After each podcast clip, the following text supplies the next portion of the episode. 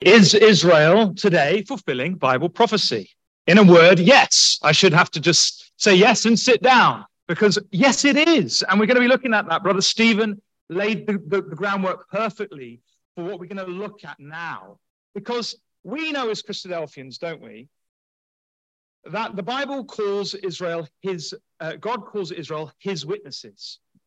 In fact, he says to us through his word, Thus saith Yahweh, which giveth the sun for light by day, and the ordinances of the moon and of the stars by night, which divideth the sea when the waves thereof roar. Yahweh of hosts is his name. If these ordinances depart from before me, saith Yahweh, then the seed of Israel also shall cease from being a nation before me forever. So the very fact that Israel exists, the Jews are there, the most persecuted people down through time, is a witness to the God of the Bible. And not only that, we looked at this earlier, that God even tells us that Israel are his witnesses. He says, Let all the nations be gathered together, let all of the peoples be assembled. And he, he challenges them. Who among them can declare this and show us former things? Let them bring forth their witnesses that they may be justified, or let them hear and say, It is truth. Ye, Israel, are my witnesses, saith Yahweh, and my servants whom I have chosen, that ye may know and believe me and understand that I am he. Before me there was no God formed, neither shall there be after me. And the challenge, notice, is around Bible prophecy. We're at a Bible prophecy. Who can declare things, the former things, before they've happened? Only God can do that. And that is what places our Bible, our scriptures, in a unique place amongst all the literature of the world. Because it isn't literature of the world, is it? This is God's holy word of truth that declares the former things. And Israel, particularly, has a key part in God's purpose, as we know, as Christadelphians. And so we, we, we know that God's purpose is to establish a kingdom on the earth. And this kingdom, which Christadelphians look for, is very unlike a lot of the kingdoms that we hear about from mainstream Christianity. We're looking for a Jewish kingdom of Israel restored in the land of Israel. This is the clear hope and teaching of the gospel to restore again the kingdom to Israel. You know, it said that in Acts 1. Remember, Jesus is raised from the dead. He's with the disciples for 40 days. He gives them the most amazing Bible class. And at the end, that's the question they ask. They understood that it was God's purpose to restore the kingdom to Israel. That kingdom that had existed before in the Old Testament times under, under uh, David and Solomon. That kingdom that was promised to be restored. The Lord Jesus Christ to sit on the throne of his father David. All of these things we know as Christadelphians to, to be a beautiful gospel message. And so we look for the restitution, same word, of all things. Now it's interesting um, that we um, that we look for this, isn't it? Because we're very unique in that way, I would suggest, or it's quite a unique thing about Christadelphians. That and the fact that we don't accept a Trinitarian Jesus. This is this makes us very unique that we're looking for that literal kingdom with a literal people restored again in a literal territory with a literal capital in Jerusalem from which will go forth a literal law, the Torah, again to the nations. Now, we had a question submitted.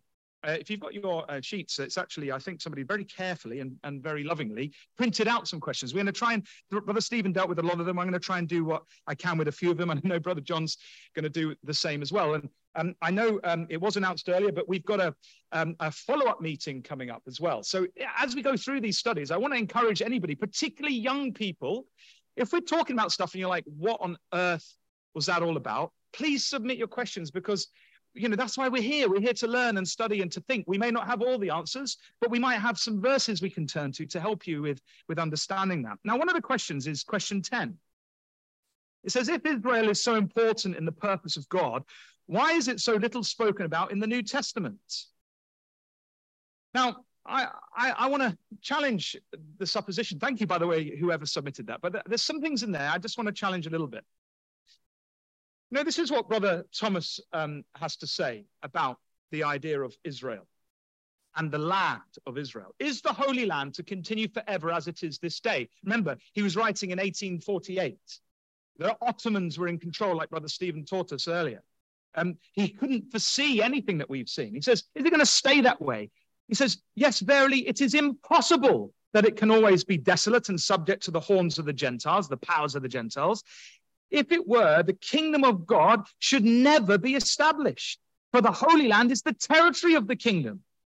To all then who believe the things concerning the kingdom of God and the name of Jesus Christ, that's the gospel message, of course, preached in Acts 8, verse 12 by the apostles, and forms two parts of our statement of faith. The first, I think it's 15 clauses uh, about Jesus, and the, and, the, and the final 18 about the kingdom. If we believe that, he says, how in, intensely interesting must the future destiny of this country be? And he says this there are several strange fancies in the world concerning the restoration of the Jews. Some deny it in toto and yet impose upon themselves the imagination that they believe the gospel of the kingdom. Now, this is the foundations of our community. What Brother Thomas is doing here, and if you've ever read Elpis Israel, right, you'll see it, it, Elpis Israel means the hope of Israel. It's a, a statement, isn't it, taken from Acts 28 28, where the Apostle Paul says, For the hope of Israel, I'm bound with this chain. And what our pioneer brothers uh, did when they studied the scriptures, they realized that the gospel of Christianity is centered in God's purpose with Israel. You can't detach the two things. You absolutely can't. The, the new covenant that we have access to in the blood of Christ is absolutely a Jewish promise. You read Jeremiah 31 31. And then you read Hebrews and you understand the connection between the fact that we, Gentiles, have been grafted into their hope. So God's purpose is still with Israel, as brother, as brother Stephen showed us earlier. And our pioneer brothers laid this foundation. And in fact, it's embedded in our statement of faith. The kingdom which Jesus will establish will be the kingdom of Israel restored, a literal people, a literal capital, in a literal place. In the territory it formerly occupied, namely the land bequeathed from everlasting possession to Abraham and his seed, the Christ by covenant. And it goes on to say this that this restoration of the kingdom again to Israel will involve the ingathering of God's chosen but scattered nations, the Jews, their reinstatement in the land of their fathers, when it shall have been reclaimed from the desolation of many generations, the building again of Jerusalem to become the throne of the Lord and the metropolis of the whole earth. Of course, we're not quite there yet, but that's our faith. That's what we believe will ultimately uh, be ultimately happen. And so, as Christadelphians, you know, I, I do find that, that question strange. Why is it so little spoken about in the New Testament? Did you know, my dear, my dear brothers and sisters and friends, that Israel is mentioned actually 70 times in the New Testament? That's not an insignificant amount. The kingdom, which is the kingdom of Israel restored, is mentioned over 160 times. It is not the case that Israel is some peripheral at the moment. It is the case that Israel is the center of our hope. That kingdom restored is the kingdom of Israel restored, and we cannot and we dare not back away from that. The gospel has two halves the things concerning the kingdom of God, which is everything to do with Israel, and the name of Jesus Christ, both together. And I wonder sometimes if we get that seesaw quite right. Christianity outside has thrown Israel in the bin, as Brother Stephen has shown with their replacement theology. But the kingdom is a key part of the hope that we have, the hope of Israel. Brother Thomas again. He tells us about this restoration of the kingdom to Israel. By going through the prophecies, and we're going to look at a few of them in a minute, this is how he concludes things. He says, The truth is, there are two stages to the restoration of the Jews. The first is before the Battle of Armageddon, it's the invasion of the armies of the nations against Israel. So there's a restoration before.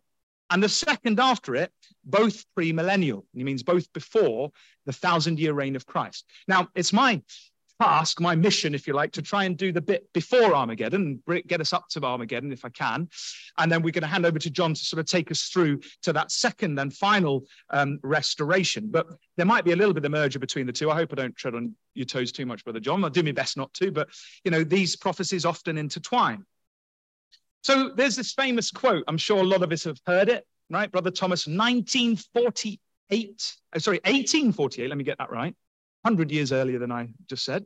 1848, he says this There is then a partial and primary restoration of Jews before the manifestation. And the manifestation means before the visible appearing of Jesus, which is to serve as the nucleus or basis of future operations in the restoration of the rest of the tribes, the rest, rest of Israel, after he has appeared in the kingdom.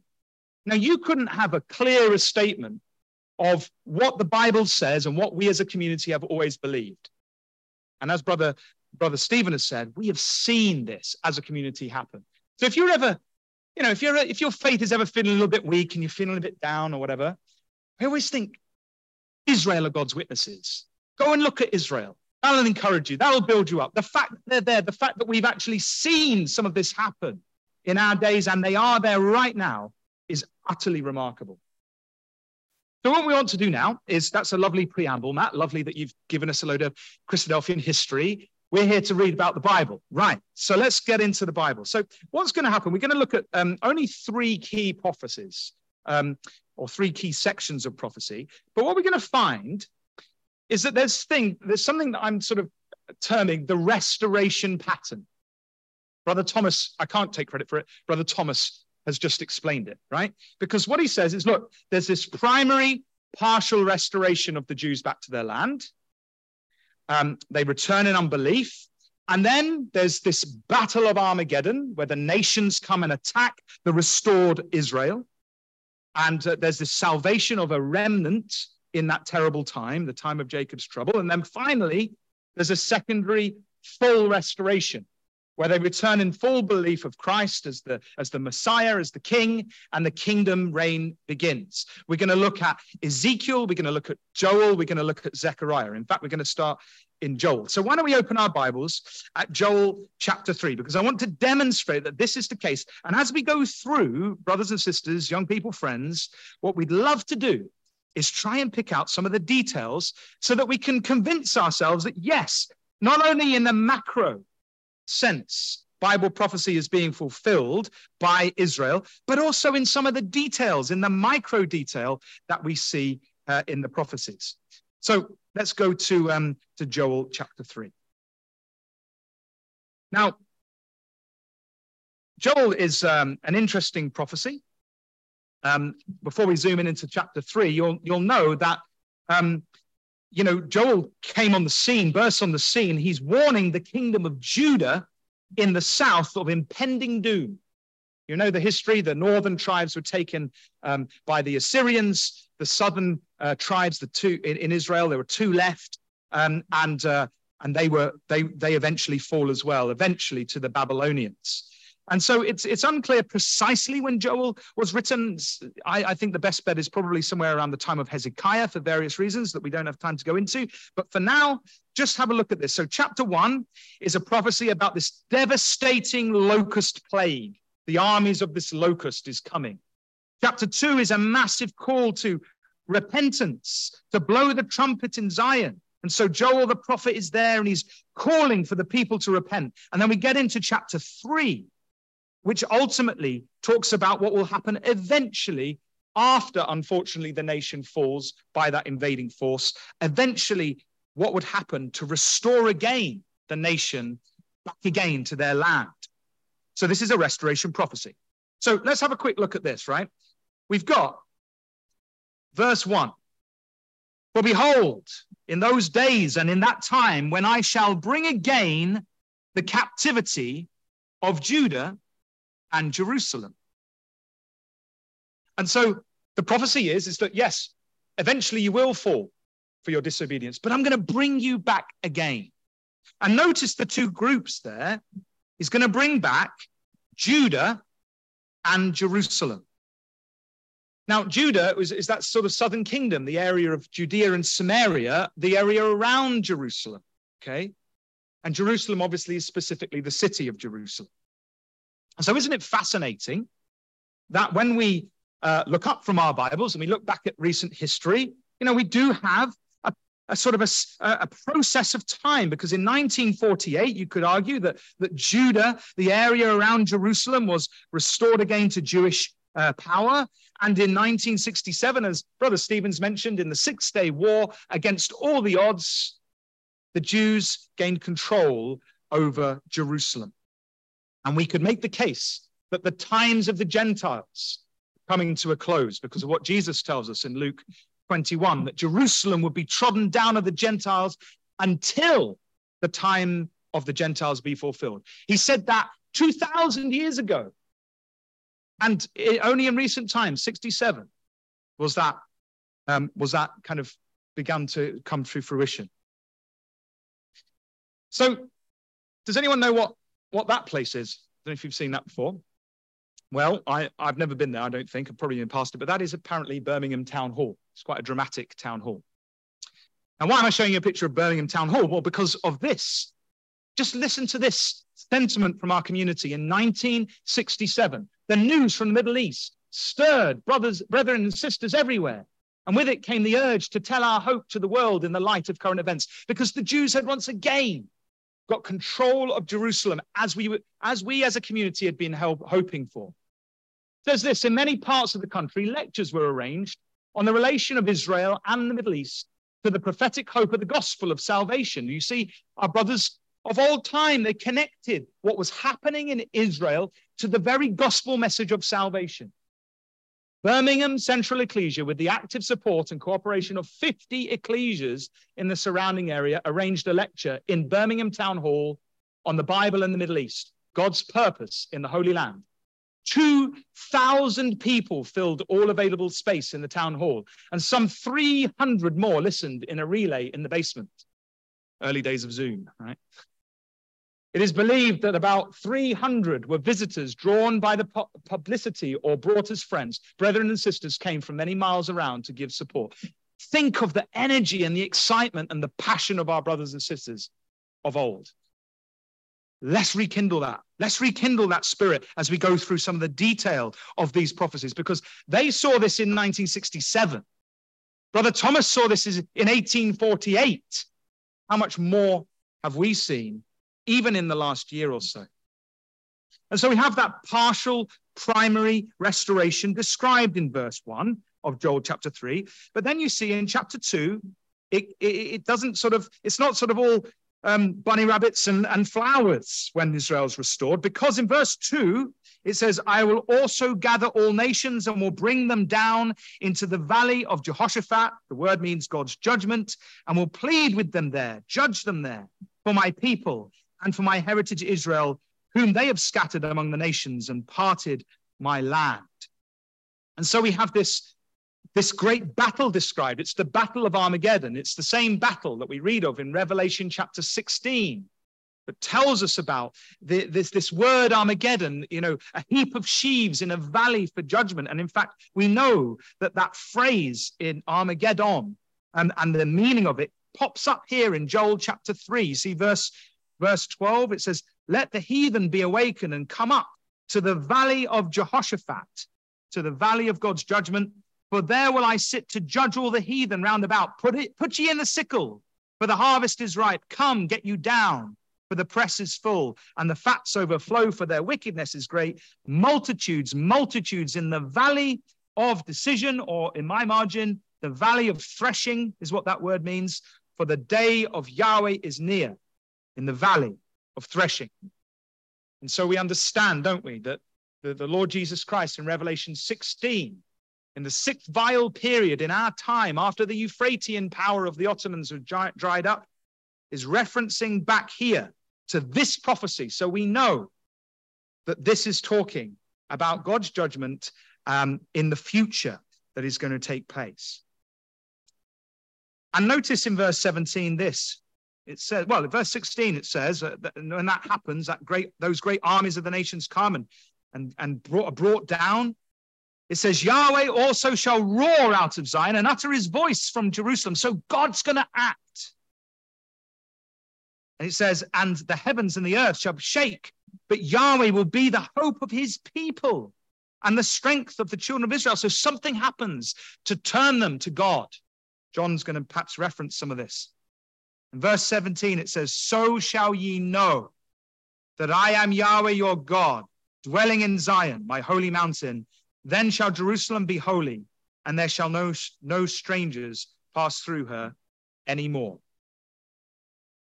And so we have Armageddon and the return of Christ, and to the end that they will know God. That's the whole point. There's not going to be any obscurity at that time, any confusion. They're going to know, the nations are going to know, Israel's going to know that God is the God of Israel. And so the full restoration then can begin. Verse 18 onwards, we read of that. How that Jerusalem is cleansed. And at the end of verse 21, Yahweh dwelleth in Zion. And so we see we've got the pattern, right? I, I, think that's quite clear. Hopefully, we've shown that very clearly. Primary restoration, they've got to be there for the nations to be able to attack them. That's Brother Thomas's point in Elpis Israel. So they restored first in unbelief. The nations attack them. There's a, another a scattering of them, if you like. There's a remnant left, though. And then there's a full secondary restoration at the end of the prophecy. Let's have another one just to sort of go through a bit more detail. This is a, a, classic one, Ezekiel 38. Now, I know somebody asked a question on Ezekiel 37. I'm going to dodge that one and say maybe we'll we'll we'll um, we'll look at that in discussion. We've got in our discussion that's coming up in a few weeks' time, God willing. Um, but let's go in to Ezekiel chapter 38. Now, these prophecies in this section of Ezekiel, they're all to do with the full restoration of Israel again. So what we find is that the prophets, they're often prophesying at a time either in the exile or just before the exile, uh, and disbandment of the kingdom of God in the past. And before God does that, or whilst God is doing that, he gives the prophets also visions of their restoration again. So they're not completely without hope. The remnant of faithful ones would have clung on to every word. And so it was for them to cling on to every word for their faith. But then it's interesting because we get these beautiful details which only would become relevant and apparent, I suggest to you, to the generation living at the time when they start to come to pass. So some of these details in here, I believe, are for us, that enlightened generation at the time when they begin to unfold. Now, Ezekiel was therefore written, just to, for clarity, around 600 BC, around that time. Around we know he was one of the uh, the Babylon. He was exiled into Babylon when the King Nebuchadnezzar came down. And so he's given these chapters from chapter 33 onwards to 39. There's this theme that runs all the way through them. It's the same story, but it always ends in the same point. And the point is exactly the same point that we read of in Joel chapter 3. And that point is this that they will know that I am Yahweh, that I am the Lord. So if you look at chapter 38 of Ezekiel 38, look right at the end, and they shall know that I am Yahweh. It's the whole theme of Ezekiel. Now we're going to dive into 38 now because I want to show you this restoration pattern. So Ezekiel 38 is about an invading force of armies from various nations listed in verses 1 through 7, headed up by this mysterious character called Gog in verse 2. Where's this army going? Well, look at verse 8.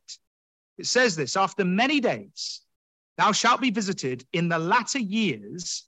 Thou shalt come into the land. So, this is just where this army is coming. Notice the detail into the land that is brought back from the sword and is gathered out of many people against the mountains of Israel, which have been always waste, but it is brought forth out of the nations, and they shall dwell safely, all of them. So, so there's a, a, gathering of the people back again to the mountains of Israel specifically. Those mountains have been waste. Now they're, they're not waste anymore. And they're dwelling confidently or safely on them. Look at verse 11. Thou shalt say, this is Gog and his armies. I will go up to the land of unwalled villages. I will go to them that are at rest, that dwell safely, all of them dwelling without walls and having neither bars nor gates, to take a spoil and to take a prey, to turn thine hand upon the desolate places that are now inhabited, and upon the people that are gathered out of the nations which have gotten cattle and goods that dwell in the midst of the land. It's the same pattern of words, isn't it? And so this people of Israel, they're regathered.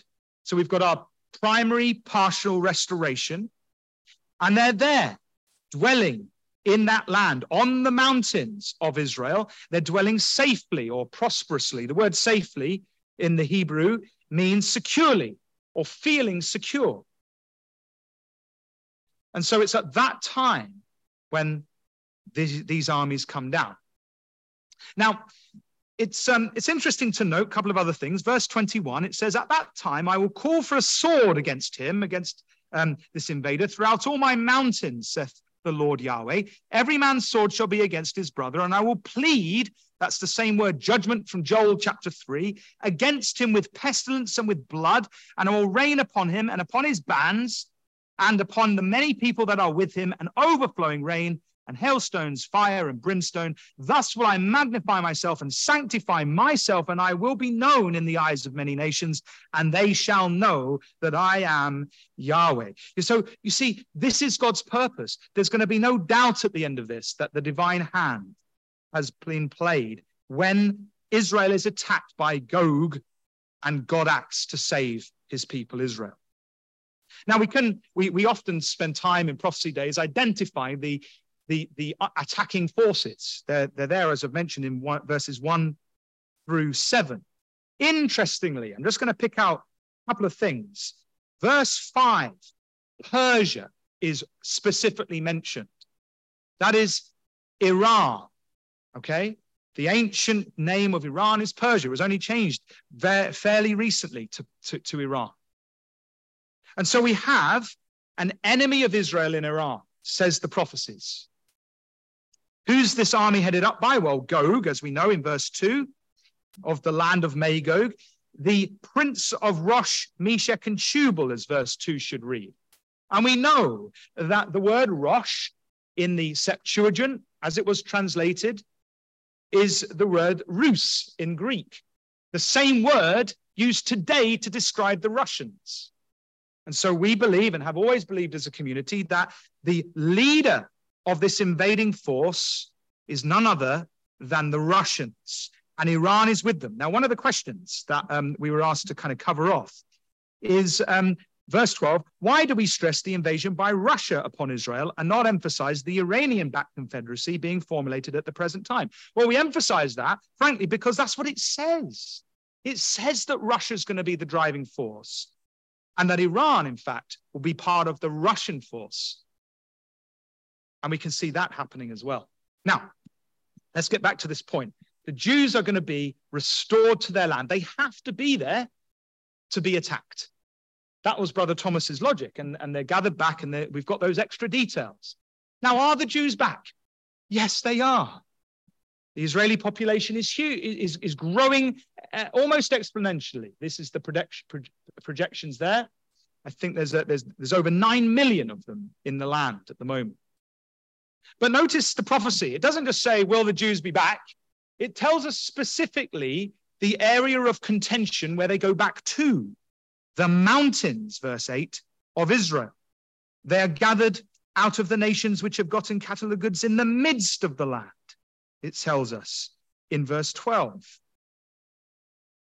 So, where's those mountains? Well, I don't know if you can easily see this, but if you take a, a map of Israel you'll be able to see, look at this one on the left, that the mountain range is in this area in the middle here.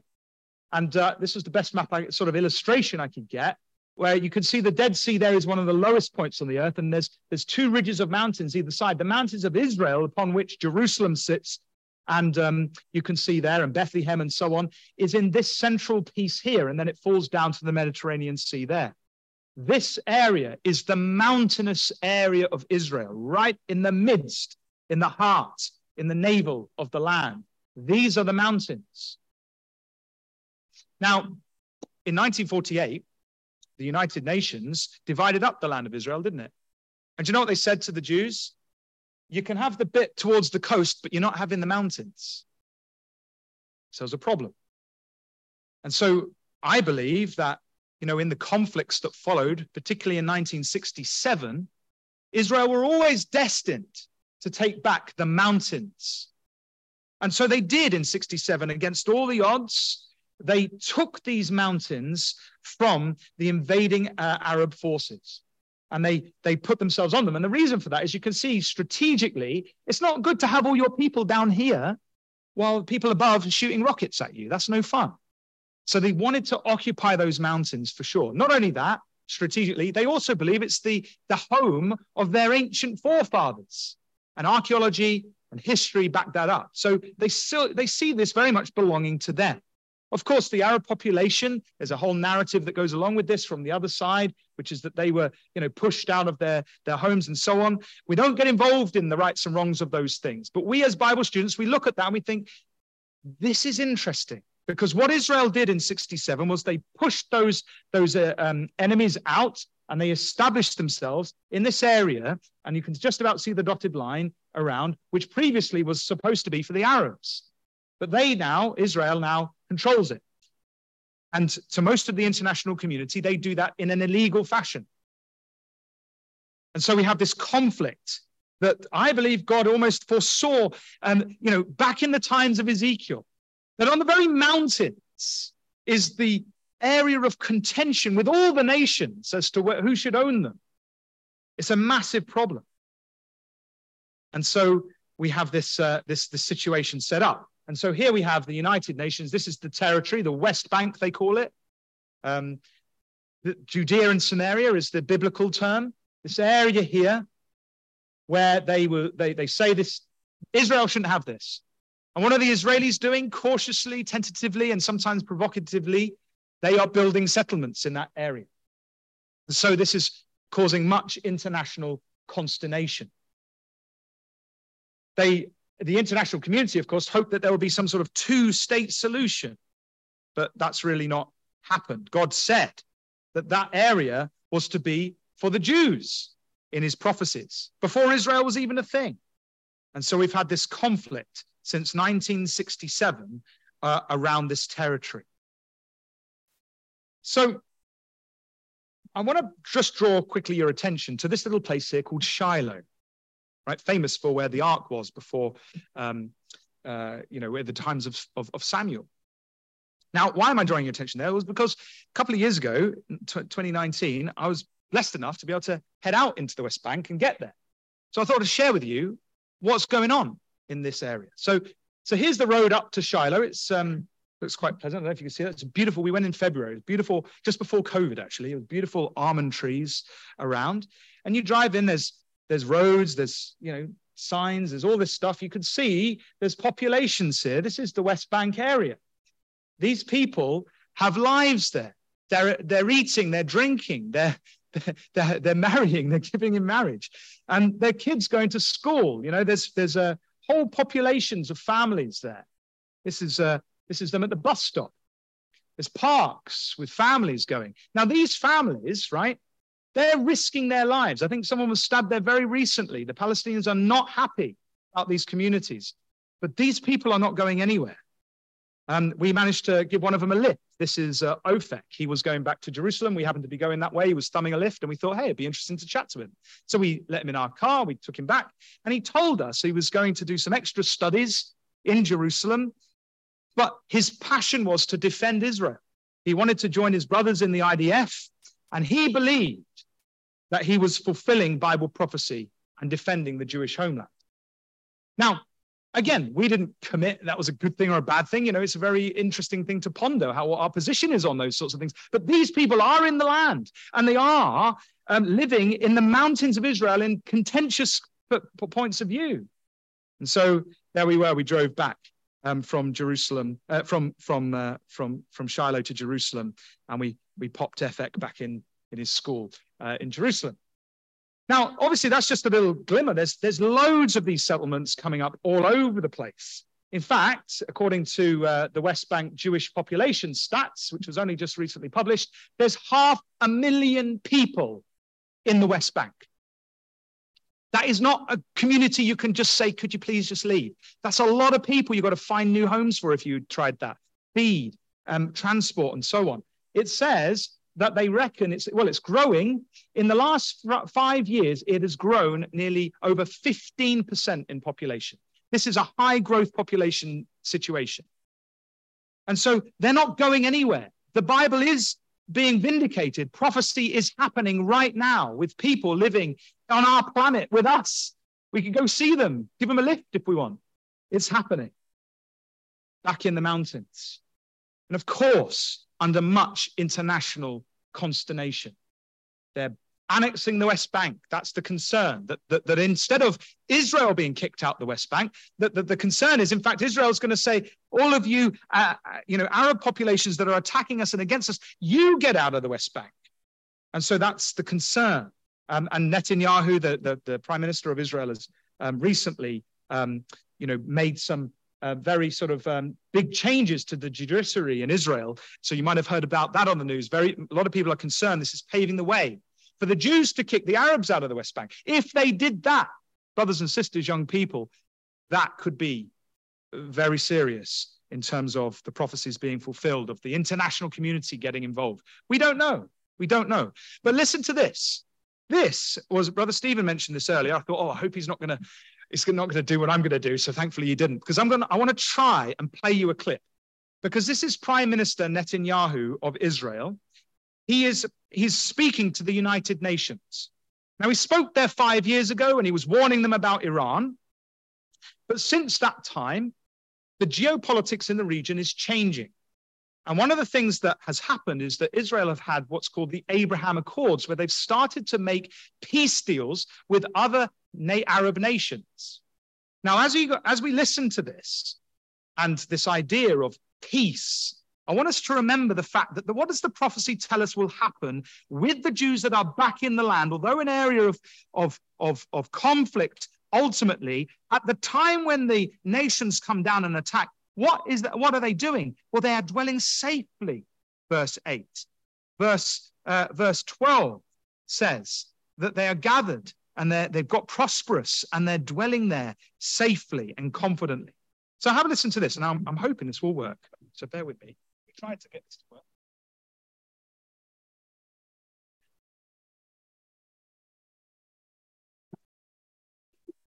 Mm-hmm.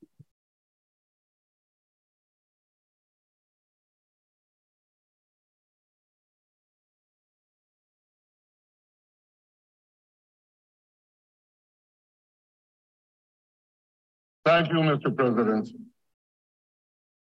Ladies and gentlemen, now, in countless meetings with world leaders, I made the case that Israel and the Arab states shared many common interests, and that I believe that these many common interests could facilitate a breakthrough for a broader peace in our region. Thank you.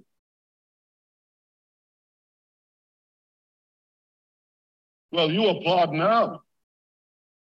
But at the time, Many dismissed my optimism as wishful thinking. Their pessimism was based on a quarter century of good intentions and failed peacemaking. And why was this? Why were these good intentions? Why did they always meet failure? Because they were based on one false idea that unless we first concluded a peace agreement with the Palestinians, no other Arab state would normalize its relations with Israel. Now, for years, my approach to peace was rejected by the so called experts. Well, they were wrong. Under their approach, we didn't forge a single peace treaty for a quarter century. Yet in, 19, in 2020, under the approach that I advocated, we tried something different. And in no time, we achieved an amazing breakthrough. We achieved four peace treaties working with the United States. Israel forged four peace treaties in four months with four Arab countries the United Arab Emirates, Bahrain, Sudan, and Morocco. The Abraham Accords were a pivot of history. And today, we all see the blessings of those accords. Trade and investment with our new peace partners are booming. Our nations cooperate in commerce, energy, water, agriculture, medicine, climate, and many, many other fields. Close to a million Israelis have visited the United Arab Emirates in the past three years. Every day, Israelis save time and money by doing something they couldn't do for 70 years. They fly over the Arabian Peninsula to destinations in the Gulf, India, the Far East, Australia. There's no question. The Abraham Accords heralded the dawn of a new age of peace. But I believe that we are at the cusp of an even more dramatic breakthrough an historic peace between Israel and Saudi Arabia. Such a peace will go a long way to ending the Arab Israeli conflict. It will encourage other Arab states to normalize their relations with Israel. It will enhance the prospects of peace with the Palestinians. It will encourage a broader reconciliation between Judaism and Islam, between Jerusalem and Mecca, between the descendants of Isaac and the descendants of Ishmael. All these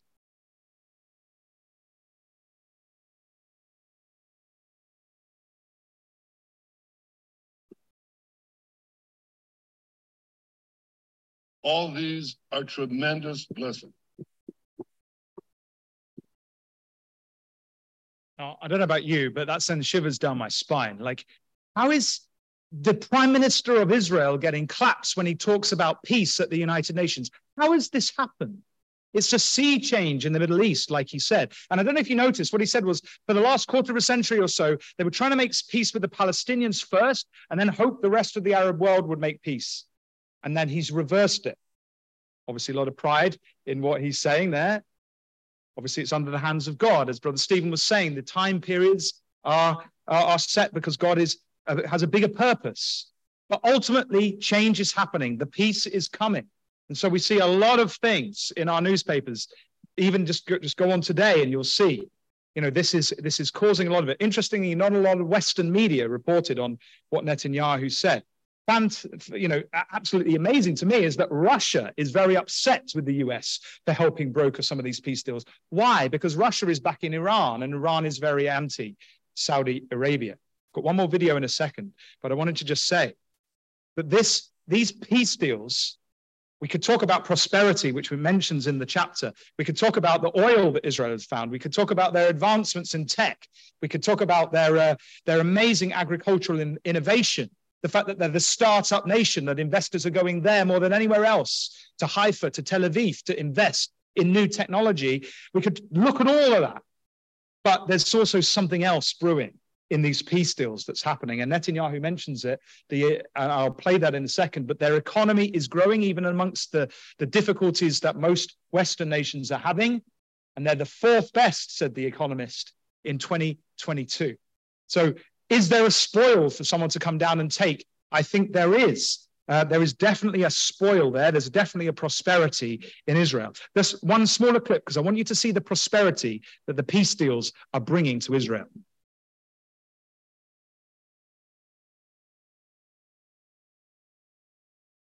Two weeks ago, we saw another blessing already in sight. In the G20 conference, President Biden Prime Minister Modi and European and Arab leaders announced plans for a visionary corridor that will stretch across the Arabian Peninsula and Israel. It will connect India to Europe with maritime links, rail links, energy pipelines, fiber optic cables. This corridor will bypass maritime checkpoints, or choke points rather, and dramatically lower the cost of goods communication, and energy for over 2 billion people. What a historic change for my country. You see, the land of Israel is situated in the crossroads between Africa, Asia, and Europe. And for centuries, for centuries, my country was repeatedly invaded by empires passing through it in their campaigns of plunder and conquest elsewhere. But today, today, as we tear down the walls of enmity, Israel can become a bridge of peace and prosperity between these continents. Peace between Israel and Saudi Arabia will truly create a new Middle East.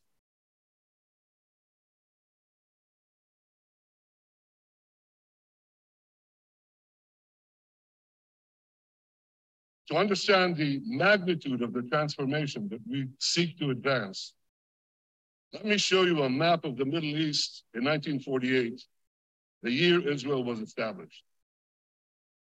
Here's Israel in 1948.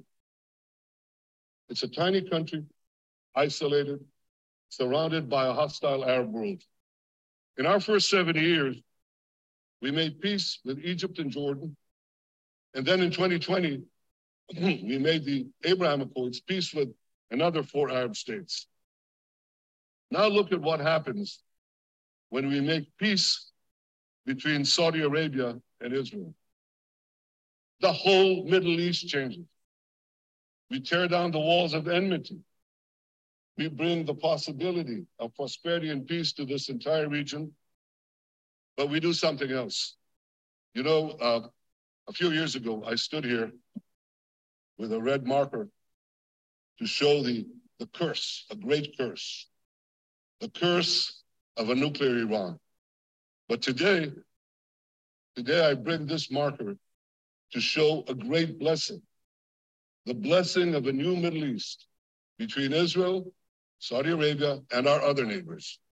We will not only bring down barriers between Israel and our neighbors, we'll build a new corridor of peace and prosperity that connects Asia through the UAE, Saudi Arabia, Jordan, Israel to Europe. This is an extraordinary change, a monumental change, another pivot of history.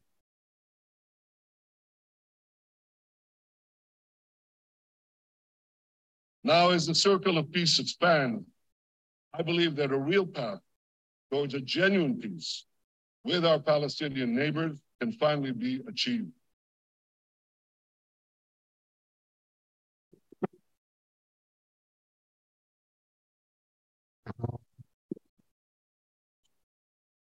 Yeah. So I think that that's amazing. I mean, watch the whole speech when you get time because it's it's mind blowing what he's talking about here. Um, the fact that those nations he's looking to make peace with, as as Brother Stephen mentioned, that's the look at verse 13 of Ezekiel 38. Sheba and Dedan, that's the area of Saudi Arabia and the Gulf.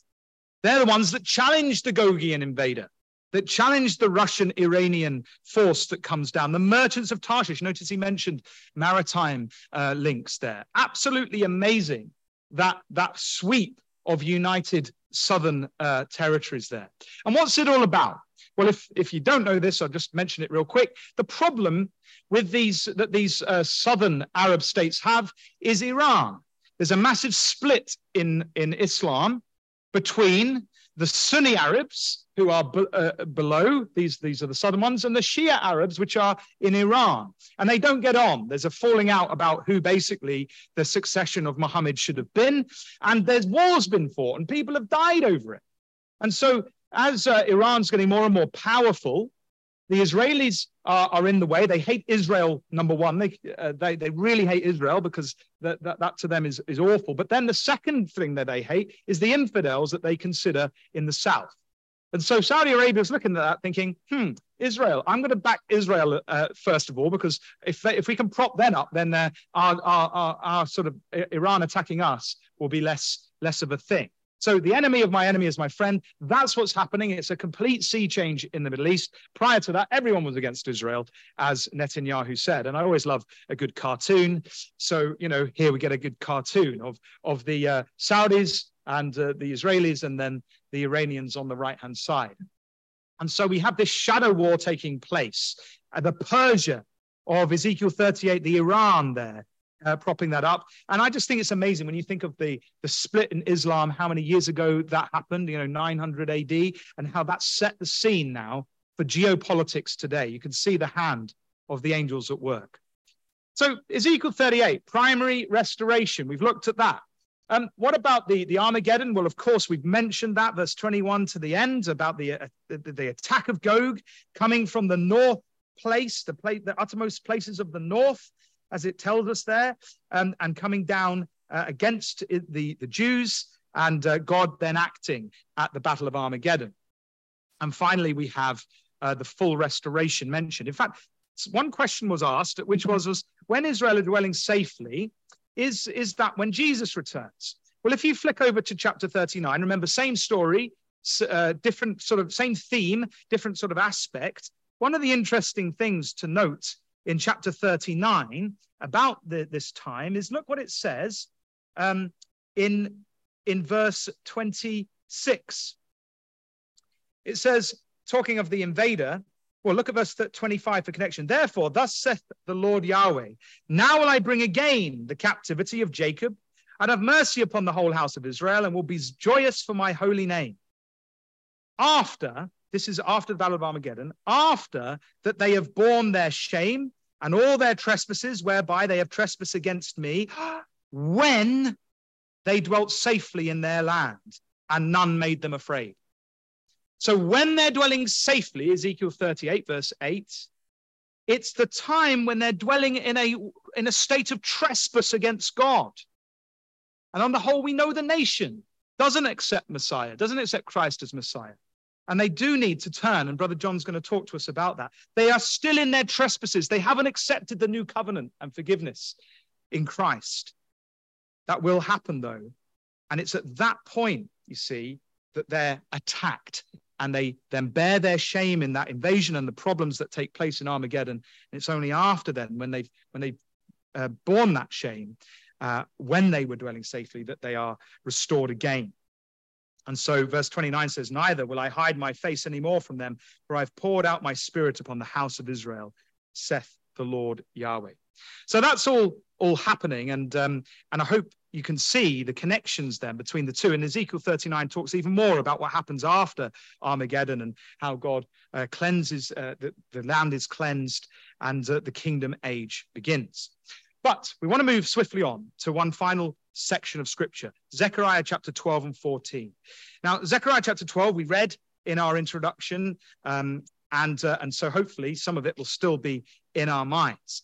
But there's some really interesting details. It's the same story, the same uh, idea of the restoration um, prophecies and the restoration pattern. But there's some extra detail which I really wanted to bring out um, as we go through. So let's go over to Zechariah. Always struggle finding Zechariah. I don't know about you, but there we are. It's in there somewhere. Someone's taken it out. Where's it gone?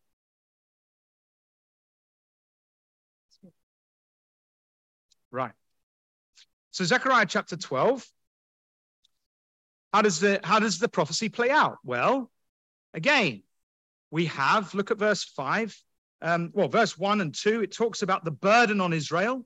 Interesting uh, point that we've looked at already. That when God announces Himself in verse one, what's He announcing Himself as? Yahweh, which stretched forth the heavens and layeth the foundations of the earth. I, I'm God who created you all, that you've all thrown in the bin with atheism and evolution. I'm the God that created you and gave you the spirit uh, of life. End of verse one. Verse two Behold, says our creator God, I will make Jerusalem a cup of trembling unto all people round about when they shall be in the siege, both against Judah and Jerusalem. So we've got the two territories. We've got Judah as a whole, that West Bank area, and Jerusalem specifically mentioned.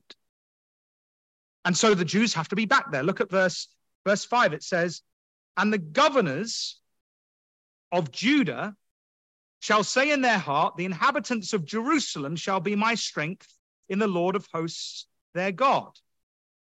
Verse 6 In that day will I make the governors of Judah like an hearth of fire among the wood, and like a torch of fire in a sheaf and they shall devour all the people round about on the right hand and on the left. And Jerusalem shall be inhabited again in her own place, even in Jerusalem. Verse 7 The Lord Yahweh shall save the tents of Judah first. Why? That the glory of the house of David and the glory of the inhabitants of Jerusalem do not magnify themselves against Judah.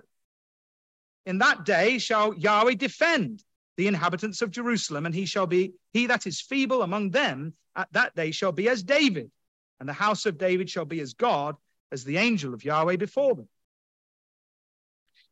And we could go on, but but it's interesting, isn't it, that those people, inhabitants of Jerusalem, the governors of Judah, they have to be in place for this prophecy to happen.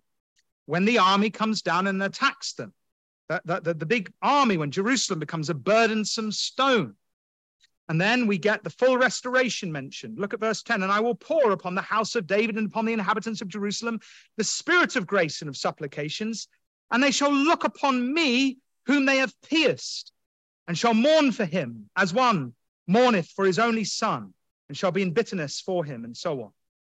And so they look upon the one who bears God's name, the Lord Jesus Christ, whom they pierced, and they mourn, they realize that they have made a mistake in all of their, their Judaism They'd lost sight of the true Messiah. Now, as I went through there, did you notice? I tried to emphasize it, so hopefully you did. But there are, in fact, in the detail of this prophecy, two key groups in Israel at the time of the invasion of Gog. Did you notice that?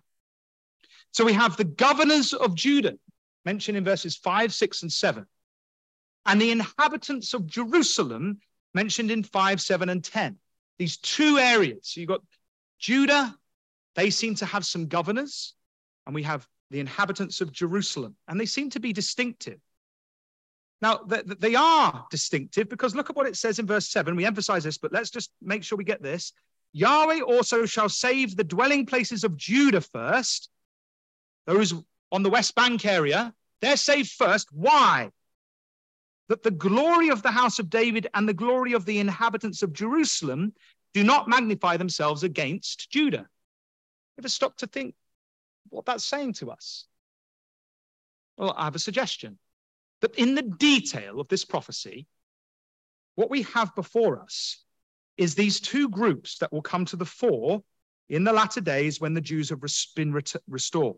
There's going to be people amongst Judah, and there's going to be inhabitants of Jerusalem. And there, there's a slight difference. They're all the Jews, they're all Israel, but notice that there's, an, there's a chance that if God doesn't save, verse 7, the tents of Judah first, that the inhabitants of Jerusalem will, will, will be proud against them, will, have that, will, will feel that they have that glory.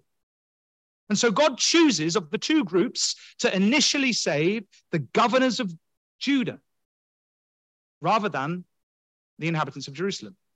Is that, is that fair exposition? I think, I hope, I hope it is. It's in the detail. So, what do we see when we look at the land today? Well, we see the inhabitants of Jerusalem. They're there, right? Who lives in Jerusalem? Well, um, there's around just 600,000 Jews in Jerusalem at the moment. Um, since the 1950s, the Israeli government has resided in the uh, Knesset in Jerusalem. Since the 80s, it's been considered by most of the world as the capital of Israel. The, the, the city of Jerusalem is home to the Supreme Court, the Bank of Israel, the headquarters of the Israeli police. It's the center of the intellectuals. We have the Hebrew University of Jerusalem. We have many other ed- educational institutions. It's also the center of all the religious groups the Hasidic Jews, for example, have their great Belz Great Synagogue in Jerusalem. And four of the Sephardic synagogues of Judaism are located in Jerusalem. Many, many religious schools. So I, I, I, could go into this in depth, but I think as we step back, really, when we look at the inhabitants of Jerusalem in the Israeli population, this is where the intellectual elite are. This is the elitist groups of the nations. And we noticed, we got a bit of a sense of the pride of that group, didn't we? When Netanyahu's like, well, you know, I, I suggested something and then it all happened. You know, this is this is the the spirit sometimes of some of these areas, in my opinion, when you go when you go to Jerusalem. There's a completely different spirit. If you head out to the West Bank areas and you go to where the governors of Judah live in the West Bank. The governors of Judah, the governors, it means um, the dukes, actually, that word's translated elsewhere, the leaders of Judea and Samaria, they're in the West Bank. There's 140 recognized Israeli settlements in the mountains of Israel. There's half a million Jews there, as I've mentioned before, not including Jerusalem. Now, there's also 100 settlements which are not sponsored by the Jewish state. So even the, the Jewish state considers them illegal. Now, I don't know for sure, but it's a suggestion, something to ponder, something to think about, that the detail of this, of this prophecy is saying that we should expect a different type of ideology in the mountains of Israel amongst the, the leaders of Judah before the Battle of Armageddon. Now, the settlers, if you go and speak to them or do any research, you'll find that they're a mixed bunch. Some of them are absolutely nuts, right? They really are. Some of them are less nuts, but all of them, all of them, pretty much you'd have to be if you're going to put your family in harm's way. All of them believe absolutely in Bible prophecy. They really do. They haven't got Messiah. They have not got the truth. I 100% accept that. But they are religious. And they are religious enough that they would put their kids in harm's way in these territories because they believe so fervently that, um, that, that in Bible prophecy and that this is their land. They believe they're fulfilling that prophecy and they are, they are there. Now, I just want to show you the spirit of this, of this type of governor of Judah in, um, in a group. This is the, the, the, the, the I think I pronounced it right, the Yesha it means um, that this is a, a, an official group recognized by the Israeli government of 24 councils of Jewish settlements. Now, this is on their website. You can look this up. They say Abraham and Sarah, Isaac and Rebecca, and Jacob and Rachel and Leah, the founders of the Jewish nation. So they don't go back to 1948. They go back to the Bible for their basis of being. Dwelt in the mountains of Judea and Samaria, in the mountains. That's where they are. But What's this prophecy about? The mountains residing in Shechem and so on and so forth. The land named the Promised Land. When the Israelites came out of Egypt as a nation, they settled mainly in the hill country, in the portions and cities allotted to Benjamin, Ephraim, Manasseh, Judah. There's Judah again, from every part of the land, and so on. So they believe they're in the place of this prophecy. What are they, what are they trying to do? It says, in the days of David and Solomon, the Israelite kingdom expanded rapidly. King David's first political capital was Hebron before ultimately moving the nation's capital to the eternal city of Jerusalem. After the destruction of the first temple and a brief period of exile, the Jewish people returned to their land, once again settling in Jerusalem and in the mountainous areas surrounding it, is Ezra 2, verse 1. It's, of course, before the Romans, and then the Romans scattered them. In every century, Jews, Jews did come back in greater or lesser numbers to Jerusalem, Hebron, Gaza, and other locations such as Safed and Tiberias. Jews had never left uh, that place. After centuries of neglect, the area began to flourish once more upon the Zionist return to Israel and the waves of immigration, especially in the 19th century, when in 1860 Jews, Jerusalem's majority population was Jewish. Two more. What's the purpose of the council? The Yesha Council has been working for many years to promote the settlement movement, its development and establishment as an essential part of the state of Israel. Together with the heads of councils that make up the Yesha Council, we redefine the vision and strategy for the organization. We are in the midst of local, national, and international procedures that affect us. And in doing so, we set two important goals in, in mind. One, the first goal is the vision of 1 million. The mission is to populate the communities in Judea. That's the mountains. They want a million people there. The second goal is the application of Israeli sovereignty in Judea, Samaria, and the Jordan Valley. They want to take that, that back. No, there's no mention in the Bible of a two-state solution. Isn't that interesting that that's what they, they see, the Jews having that? As these two goals are engraved on our hearts, we look forward fearlessly. Despite difficult challenges and struggles, we are confident in the justice of our path and know that together we can overcome any ob- obstacle. We wish all our friends and supporters in this country and in the world May we continue to love the country and its community out of the love of the people and the homeland. Best regards, uh, David Eliyahu.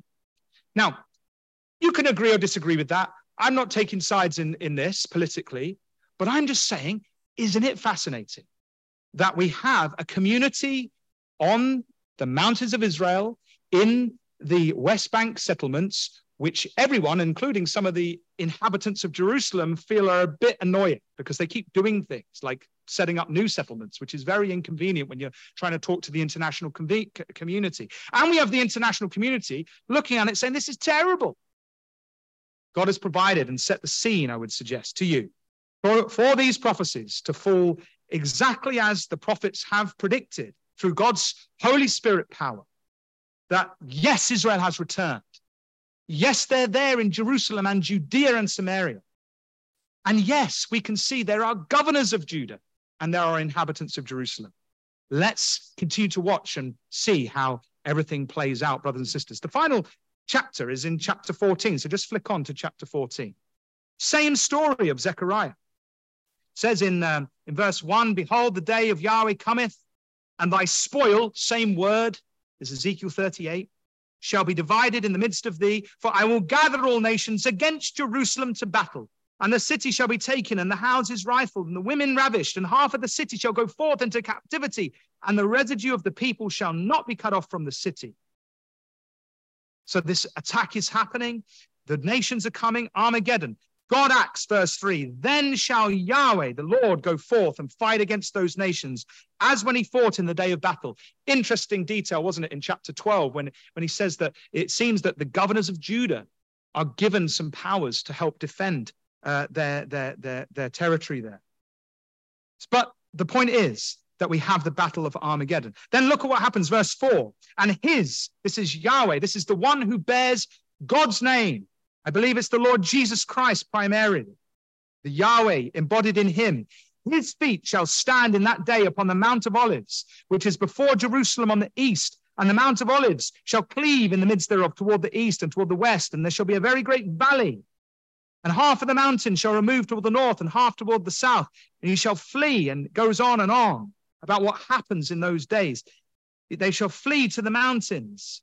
Verse 6 And it shall come to pass in that day that the light shall not be clear nor dark. Verse 7 And it, but it shall be one day which shall be known to Yahweh, not day nor night, but it shall come to pass that at evening time it shall be light. So we have these prophecies of Armageddon, the battle, the obscuringness of the, of the light in that day. And then we get the second full restoration. Look at verse 8. And it shall be in that day that living waters shall be shall go out from Jerusalem, half of them toward the former sea, and half of them toward the hinder sea. In summer and in winter shall it be. Verse 9. And Yahweh shall be king over all the earth. In that day there shall be one Yahweh, and his name one. They will know him in that day, brothers and sisters. The nations will know, Israel will know that Yahweh is the king. Verse 11 says, Men shall dwell in it, Jerusalem, and there shall be no more utter destruction, but Jerusalem shall be safely inhabited. So that's the Battle of Armageddon. That's what ultimately happens. And then we get the final visions as we go forward. There's a vision of, of the people, the nations going up to Jerusalem to keep the Feast of Tabernacles. We get this beautiful picture in verse 20 that in that day there shall be upon the bells of the horses holiness unto Yahweh, and the pots in Yahweh's house shall be like the bowls before the altar. Yea, every pot in Jerusalem and in Jerusalem shall be holiness unto Yahweh of hosts, and all they that sacrifice shall come and take of them and seed therein. And in that day there shall be no more the Canaanites in the house of Yahweh of hosts. The kingdom era will have begun. And the important thing here, brothers and sisters, as we've just seen that pattern unfold from this chapter, is who is with Christ when he comes to defend Jerusalem against the invasion. Look at verse 5. At the end, it says, And Yahweh my God shall come, and all the saints with thee. And so we believe, don't we, brothers and sisters, that the resurrection and the judgment of us and our faithful brothers and sisters of old will have taken place. Now, I was saddened to hear just this week that our dear brother Paul Billington has fallen asleep, who started all of these prophecy days. He did immense work with the Bible magazine. And he's looking forward to that day when the resurrection will take place. We all have to stand before the judgment seat, don't we? But in God's love and God's mercy, we look forward to that time when Yahweh will be king over all the earth. In that day, there shall be one Yahweh and his name one. And so is Israel today fulfilling Bible prophecy? Yes.